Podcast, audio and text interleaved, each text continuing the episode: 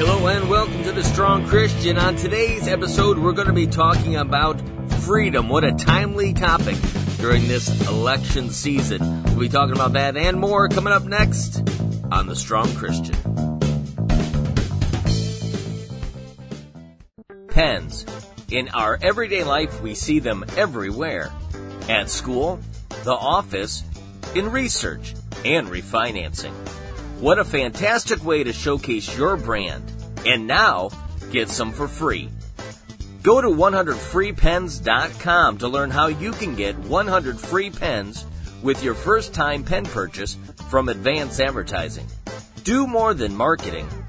Celebrate your brand. Advance Advertising.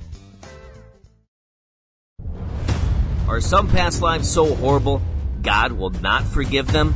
Even if the person that needs forgiveness has superpowers?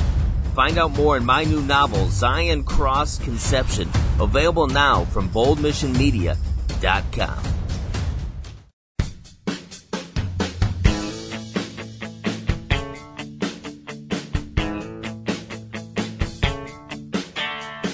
Well, hello, everybody, and welcome to the Strong Christian. Well, the election is over.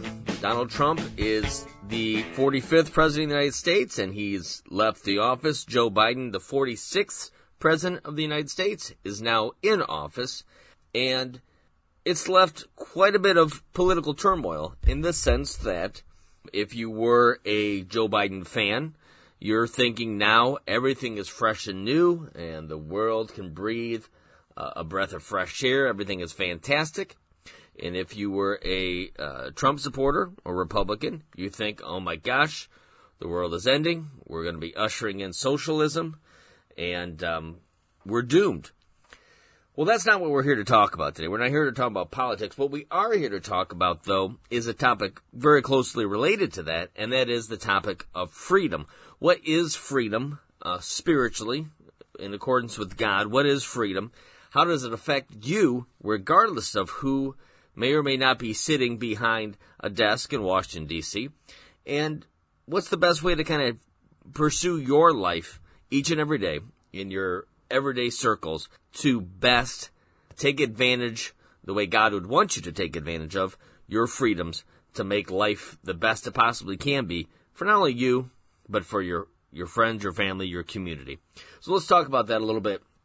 First of all, when we look at all of the human experience in the world, when we look at human history, one thing we see is a rise and a fall. There's always a rise and a fall of good and evil and, and good times and bad times.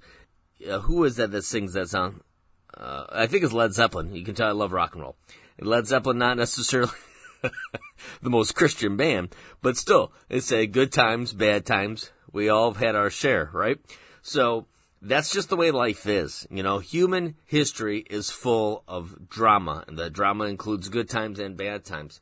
So, one thing we know from history is that regardless what era you're in right now, if it's good, you can probably bet it's going to be become bad, and if it's bad, you can probably guess it's going to get better. Um, you know, when in the scriptures when it says this too shall pass, that means the good times and it also means the bad times, right? It, it's a perfect testament to the fact that life is just kind of like that. It ebbs and it flows. And your job as a Christian is how do you, how do you handle that? You know, if you picture, um, picture your faith as a, as a surfboard in this sense, how do you kind of ride that wave through the good times and the bad times so that you always maintain some sort of plateau where you can try to be the, the best you can be and be the, the most faithful to God as you can be. So my call to you is how do you understand freedom right now in your life? What does it mean to be free? You know, we talk a lot about the Bill of Rights in America and our personal freedoms, but I, I want to go deeper than that. What it actually means to be free. I want you to consider that that freedom is a lot like breathing. And that is as soon as you stop doing it, it, it stops, right? Breathing's great as long as you're doing it. When you stop, you got a whole lot of trouble. And God willing, uh, it's not a permanent stop. You can start breathing again, correct? But, but if you decide to hold your breath, you're going to have a lot of problems. And I think a lot of times in our world with freedom, we, we we do the same thing. We hold our breath of freedom and we think, oh my gosh, this, this circumstance I'm in right now is so bad. But it's, it's not as bad as you think. Stop holding your breath, right? You breathe in, you breathe out. Just like freedom. You have to be always part of the process. Freedom is always being engaged, always understanding where you're at, always understanding what your role is, and always understanding what your relationship with is eh, God. Your freedom as a Christian is never, and let me repeat, never in question. When Christ came and he died on the cross for you, he died for your freedom. In Galatians 5:1 it says, "It is for freedom that Christ has set us free. Stand firm then, and do not let yourselves be burdened again by a yoke of slavery." Slavery there is not meant like human bondage slavery that we might think of um, in the, the early days of the United States or in many places still around around this world. Slavery means that you're holding yourself to another master. Slavery meaning you're you're in bondage to, to something that you have no control over. And what Christ came to do is to say, folks, you have control over every single situation that you're in because you're in relationship with God and nothing trumps that. Nothing gets better than that. Nothing is is greater than that. That doesn't mean that you're not going to have stress. That doesn't mean you're not going to have hard times. That's not doesn't mean that bad things aren't going to happen to you or to people that you love.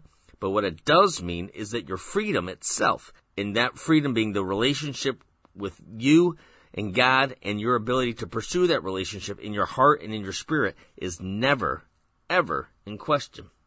The only way that it comes into question is if you decide to set it aside as long as we're quoting bands, if we were to quote the great rock band Rush, they said uh, in their song Free Will, if you choose not to decide, you still have made a choice, right? Even when you choose to suppress your freedom, the fact that you chose to do it shows that you have freedom. It's kind of that circle.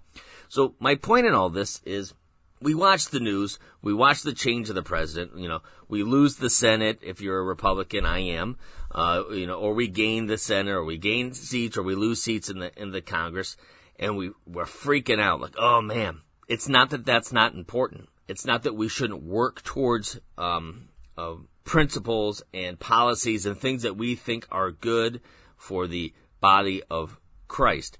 But what it does mean is it is not the end of the world. So quit acting like it is. Man up or woman up and realize it's a bump in the road. No matter what it is, it's a bump in the road. And nothing is greater than God. Nothing's greater than the power of Christ.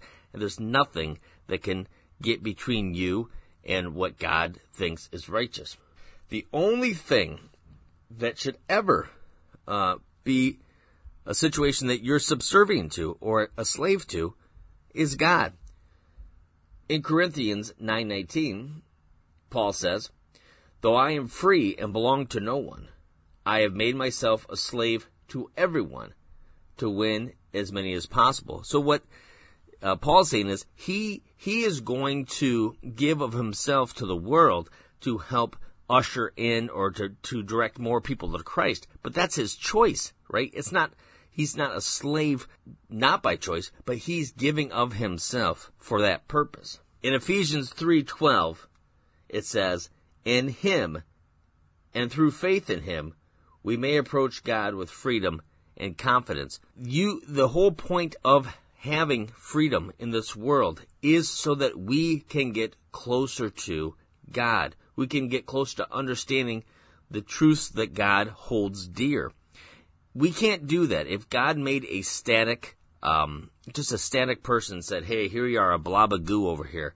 Um, get closer to me." We need that freedom to be able to do that, and that's that's what freedom is there for. So, my takeaway today, and it's a short show, but my takeaway for you today is this: Don't sweat the elections. Okay, take a deep breath. Remember that you're free. Remember that no matter what happens, no rules, no laws that ha- happen can ever take that freedom from you.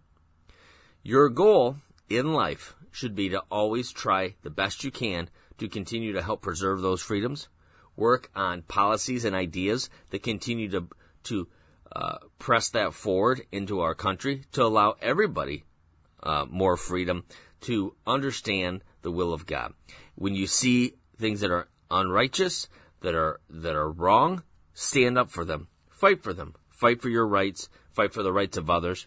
Use your freedom in a positive manner, but always remember that you are a child of God. And if, as a child of God, bad things happen to you, they can never be so bad as for God to stop loving for you. God bless and have a wonderful day.